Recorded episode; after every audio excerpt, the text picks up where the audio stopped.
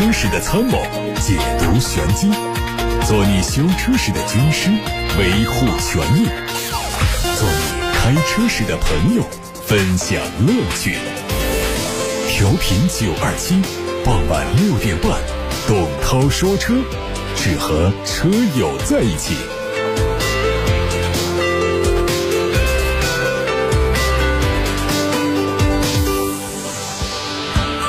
各位好，我是董涛。大家关于选车用车的问题，还有汽车消费维权的投诉，可以通过楚天交广呼叫中心的热线零二七八六八六六六六六发到直播间，还有董涛说车的微信公号也可以发到直播间。看新闻。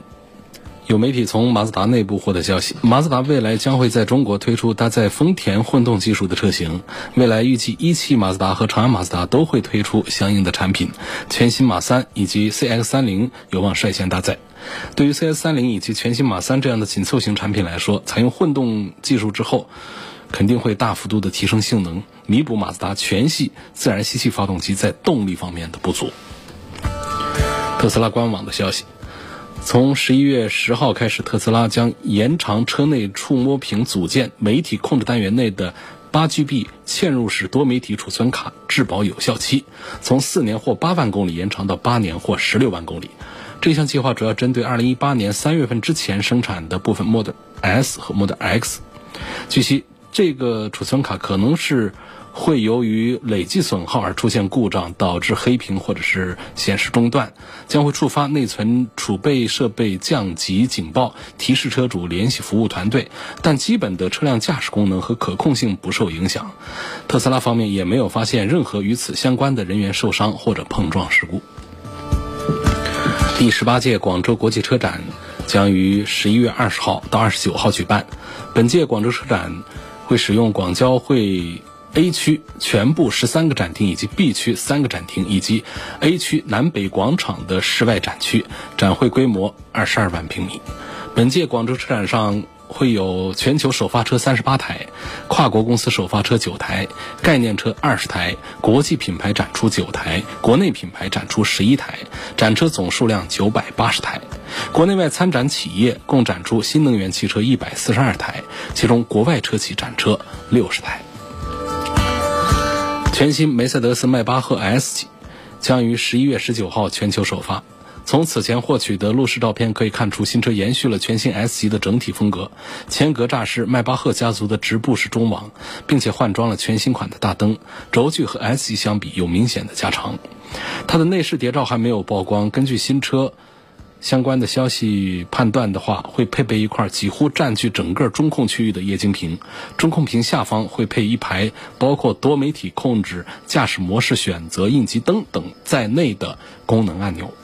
在动力方面，海外媒体说，新车会用 4.0T V8 以及 6.0T 的 V12 发动机。新款的雷克萨斯 LS 将在广州车展上迎来中国首发，并且公布售价，会推出五款配置，较现款多出了真悦版。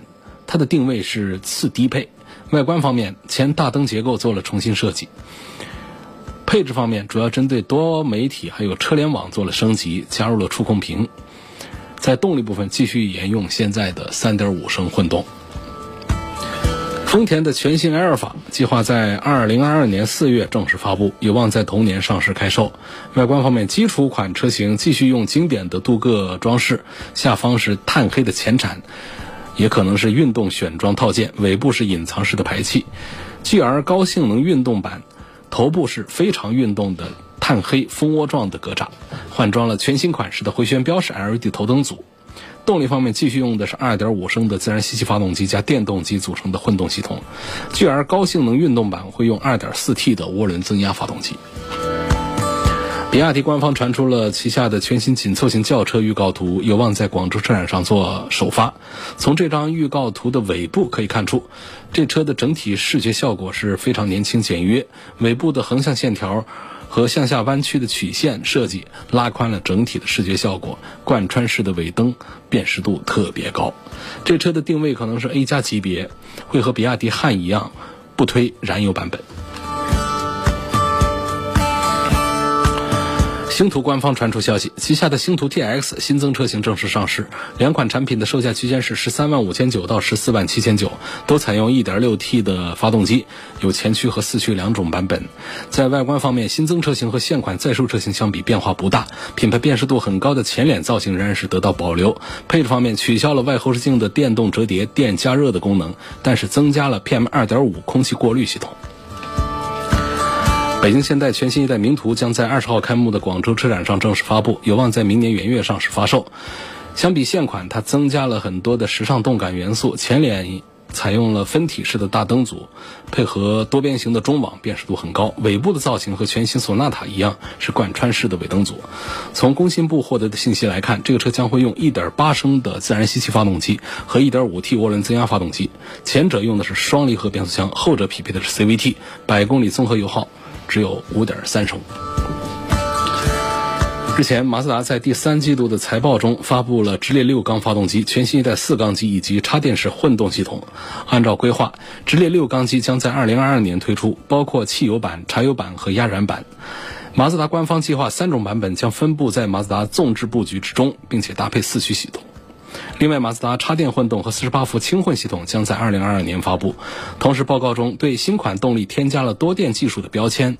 这套系统将基于转子发动机进行开发，转子发动机将会变身为增程器，预计在二零二二年上半年投入使用，将会搭载马自达 MX 三零新能源版本之上。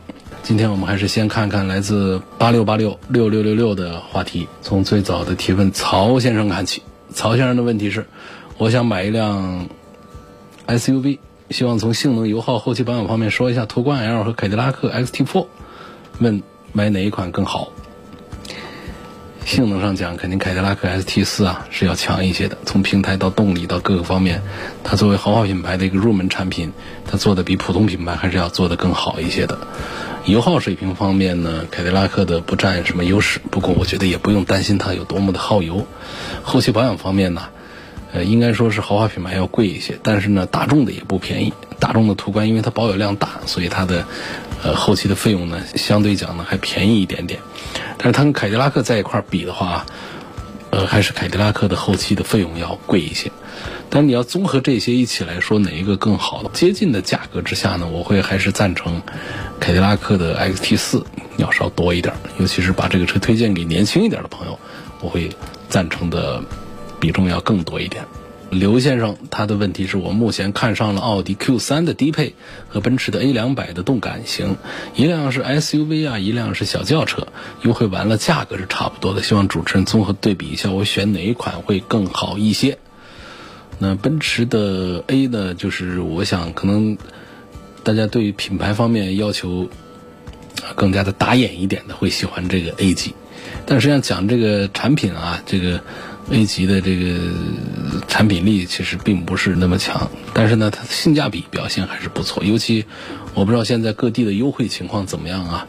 就是二十万下方的产品了，就是跟这个宝马的一系一样的，二十万下方能买到。怎么说它是一个奔驰？所以从这个角度讲，你这个价位，这位朋友说他跟这个奥迪 Q3 的这个低配放在一起做对比，其实从这个产品的这个档次和级别上来讲呢，那 Q3 呢，它的定位啊，它还是要。稍高一点的，知道吧？只是说 Q 三它也是有优惠，但是低配的优惠完了的价格呢，才跟这个奔驰的这个 A 级的高配的价格优惠完了的是接近的。它不是说两个产品的价格是完全重叠的，所以这样的对比的话呢，我觉得你要是去买这个 A 级的顶配去啊，这个就不显性价比了，性价比就不如买它的低配，低配十几万块钱，半下地都不到二十万。那何必还要去买它一个四驱，买它一个顶配，半下第二十大几万呢？这个就不显性价比了。如果半下第二十大几万的话，那是不是应该去考虑买一个奥迪的 Q 三去？Q 三的这个产品力实际上要显得更强一些。但总之呢，这两个产品在这呢，我们不能简单来对比它们产品力啊、设计啊各方面。一个奔驰的 logo 和一个奥迪的 logo，它对于很多人的影响啊是非常大的。因为我看到还有一个朋友提了一个问题，也是关于说网上那么多人在黑奔驰，结果奔驰的销量怎么还那么高？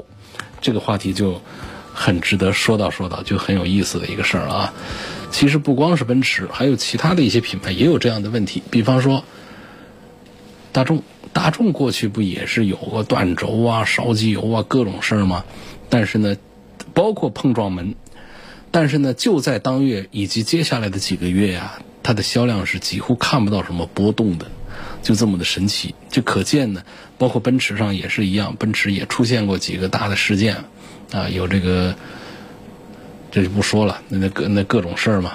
最近的最大的一事儿就包括了西安的那件事儿，那不用再重复强调。就讲呢，其实，在汽车品牌里面呢，很讲究的就是一个品牌，就是对于我们很多消费者来说呢，他关注的点呢，他并不是我们网上说的那些东西。就是首先一点，奔驰的产品力问题，它是不是很强大？不是，但是它是不是就是网上说的那么差？肯定更不是，而品牌力这个指标在很多人选车的标准当中呢，占的比重是最高的，特别是在中国市场认牌子。你不说我们那些 LV 那些包啊，这些品牌的东西，这些奢侈品的东西，在哪儿卖的最好？就在中国。可见什么？中国人最爱牌子，最认牌子了。你不，他就不管这些牌子下的这产品到底是不是在中国生产的，是不是其实质量也就那样，但是呢，它就好卖。因此呢，这产品力，首先人家产品力不是那么差，就算是产品力比较差的话，其实也不影响说它的品牌力来号召大家为它掏钱包买单，就这么一个原因。所以呢，奔驰呢，包括大众这样的，只要品牌溢价能力强的品牌，呃，这个在大家脑海当中根深蒂固的这些，基本上一次两次的召回啊。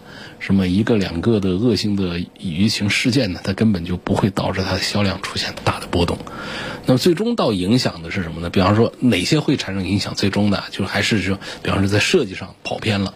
因为奔驰身上有两样东西吸引大家，一个是品牌啊，确实在 BBA 里面它是老大。第二个呢，就是它的设计。前面这几年的这一波设计师啊，设计团队啊干出来的从小到大的产品。从 C 到 E 到 S 都是很不错的。那么再往后呢？比方说，随着口碑啊，如果说是持续的恶化，再加上设计方面呢，现在已经出现一些呃不太入大家的主流，至少是不入我们东方人主流价值观的这么一些设计的话，再继续坚持不做调整，因为外观的调整其实是比较相对容易的啊。再不做一些调整的话，往后走呢，可能才会慢慢的受到一些。危机和影响，嗯，你说这个产品力还是得再啰嗦几句啊。就是目前，呃，奔驰车系当中销量占比近九成的国产车型啊，在和同级竞品的比较中，机械素质确实是不占优势。我这强调的是国产版本啊，就是北奔、北京奔驰的，不指的是咱们那些高端的那种原装进口那些迈巴赫啊、那些 S 啊。不止那些啊，就是占九成的国产的奔驰，在跟同级竞品的对比当中，像 C 啊、E 啊这些，来跟这个三系啊，来跟五系对比啊，包括和奥迪的 A 四啊、奥迪的 A 六做对比啊，确实机械素质不占优势。但是你说它有很大差距吗？不是。你拿现在大家都在批评的 1.5T、1.3T 的发动机来说，绝对的动力层面开过的，包括 G2B。那么那么大个车，那么小个动力，你只要开过它，它在绝对的动力层面是不是就被同级对手甩开了老大个差距？也不是。好，起步的时候噪音大不大？大，略大，也在这个级别可以接受的范围。后段动力强不强？不强，略弱。所以这些槽点对于绝大多数的奔驰的车主来说，他感受不明显。尤其是到了更考验我们对车的这个研究的。这个底盘的素质这个方面，那绝大多数的车主他就更搞不清楚了。这个时候他最搞得清楚的是硕大的一个 logo，那个大标在车头那儿挂着，那钥匙上有个 logo，行了。这车现在又优惠，卖的又不贵，所以那点网上的舆情啊，第一大家不一定去看了，第二看了我也不在乎，我就买它。所以这就是回答那位朋友的问题：为什么说咱们这个？奔驰一直口碑不好，但是销量却很好的一个个人观点啊，欢迎吐槽。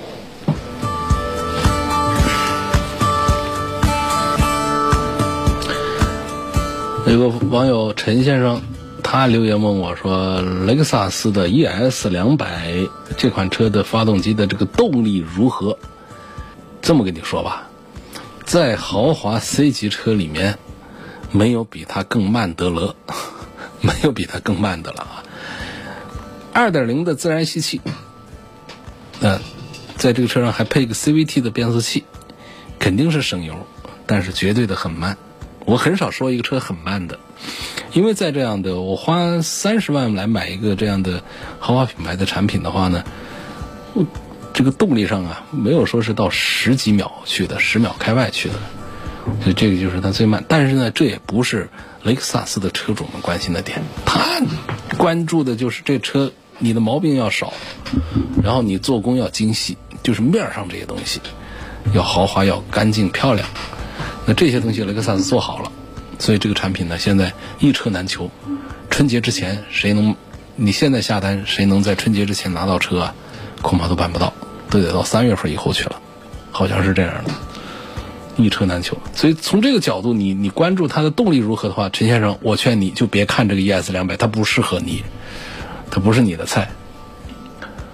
苏先生要对比的这产品就高大上起来了啊！要到了奔驰的 GLE 酷配、奥迪的 Q 八，还有这个宝马的叉六。我个人呢怕麻烦，希望从故障率和后期保养方面对比一下，买哪个更好。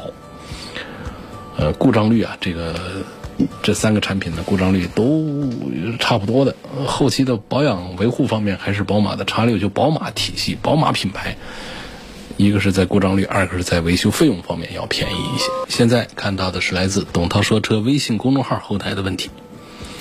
在买新车的过程中，4S 店要求在 4S 店来买保险，保险公司呢是中华联合。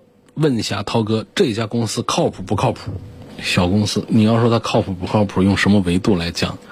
是说你交了钱，你肯定买到的是真保险。那么在理赔的过程当中是否便利，这个就很难说得清楚，因为这还是事在人为。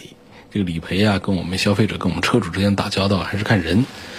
那其实，在政策啊，在各个方面是一样的，在网络这个方面也不见多少优势，甚至于大的保险公司还忙不过来照顾你，甚至于在小的保险公司呢。业务员可能还服务的更加的体贴一些，这都说不清楚啊，所以我没有办法告诉你哪一个靠谱不靠谱。但是我可以告诉你一个参照指标，一个数据啊。保险公司很多说能够排前三的还是人保、平安和太保，太平洋保险叫太保啊。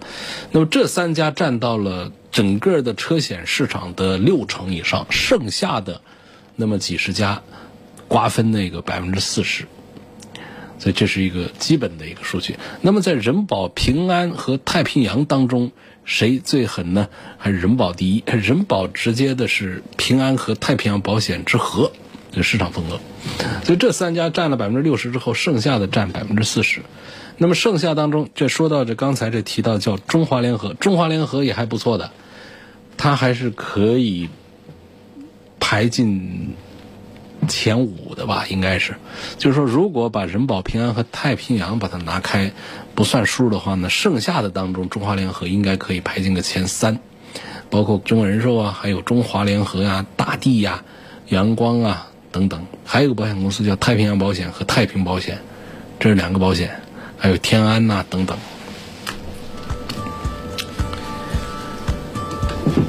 这有个问题我就答不上来了啊，但是我说出来。各位要是知道答案的，可以告诉我。我旧车置换，新车在选号牌的时候，想先通过机选和自编的方式选号，选的号不满意，我再用我置换出去的我原来的旧车号牌。请问这样操作可行不可行？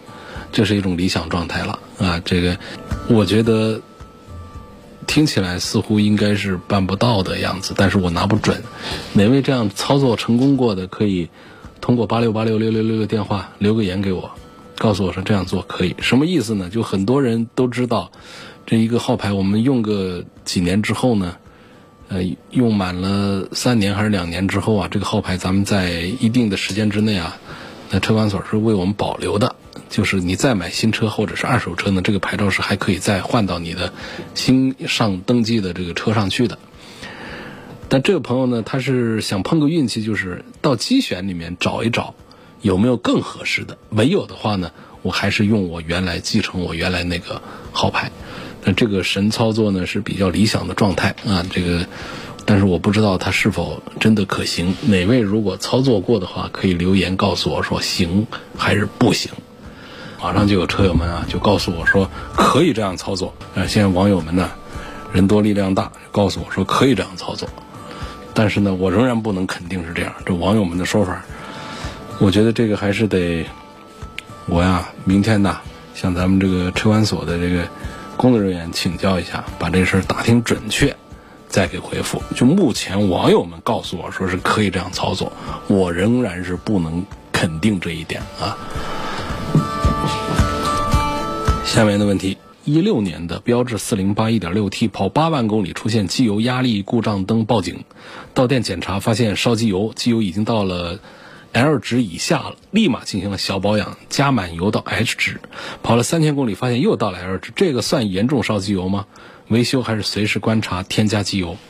这个算严重烧机油了，三千公里跑到 L 值，我们一个保养周期啊还没到，你可能就得再加油了，这个就是一个机油的非正常消耗，并且是比较严重的状态。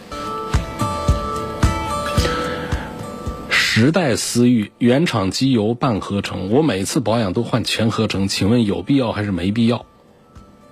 另外问机油的种类是否影响保养里程和周期？当然呢，全合成油可以到一万再做都没有问题。我得区分一下，你这车到底是用的什么动力的？如果用的是涡轮增压的话，你还得用全合成油啊。如果说你是这个自然吸气的动力的话，那就可以用这个普通的。半合成油，当然你现在如果说是这个新款的这个思域的话，都是涡轮增压的机器，那就还是得用全合成油。车展上各家车企的概念车那么好看，那么酷，为什么市面上总是看不到、买不到？你看到服装走秀上那些衣服，是不是我们马上就可以买到呢？当然，这个比方呢还不是蛮恰当。呃，服装它就是一个设计和制造的这么一个工艺的一个问题。汽车是这样的，汽车提出一个概念车呢，往往代表着技术的方向，而实际上要量产一个车呢，它要大量的几万个零部件的供应生产，以及脑海中想象的技术能够在现实当中批量生产落地，还能够确保安全。一个车就讲的是安全，所以这一点呢，就是概念车从出来到落地的话呢，最快的。也得个两三年以上，甚至是时间更长的十年八年的这种可能，都是有的。否则啊，那就不是个概念车，那是打噱头的概念车。真正的概念车，它很可能，比方说它是一个，呃，外形上的概念车，它可能发动机都不给你装。比方说它是那种车联网，它是那种电子化的一些这个概念车的话，它可能只是做了一些屏，做了一些这样的，就是它真正的软件的开发都还没有定型下来。所以这个过程都是很漫长的，概念车只是提出一个设计的方向，或者说一个技术的发展的方向的一个东西，它它离这个落地实车批量生产有相当长的一段距离。还问创驰蓝天和地球梦是什么区别？啊，这个话题可能就说起来长了。这这是地球梦是。本田家的一个技术代称，创驰蓝天是马自达家的一个技术代称。实际上，这两个技术代称啊，它都是指的一个技术体系，它包括了发动机、变速箱啊、底盘呐各种方面的这个技术的总和。但是呢，在我们普通呃日常生活当中啊，在普通的车友的口中呢，就完全就把它给简化成发动机这个技术了。但这说也对，但是它不是代表着全部。创驰蓝天的发动机只是创驰蓝天马自达技术当中的一个分支，地球梦发动机也只是本田地球梦技术系列体系当中的一个分项而已。那么说这两个技术有什么本质的区别呢？实际上，我们的燃油发动机啊。技术原理大同小异，只是为了优化燃烧效率啊、降低排放啊等等各个方面呢，他们会做一些自己的一些独家的一些带专利的一些小的技术。比方说，创蓝天，它擅长干什么呢？提高压缩比，通过提高压缩比来提高燃烧效率，它可以干到十四比一、十五比一啊。一般车都是十一啊、十二左右比一，所以这就是他们家的一个代表性的一些新的一些技术。本田呢，本田地球梦有哪些呢？啊，就是它的那个缸内直喷呐、双顶置凸轮轴啊、轻量化、低摩擦呀等等啊，就这些玩意儿。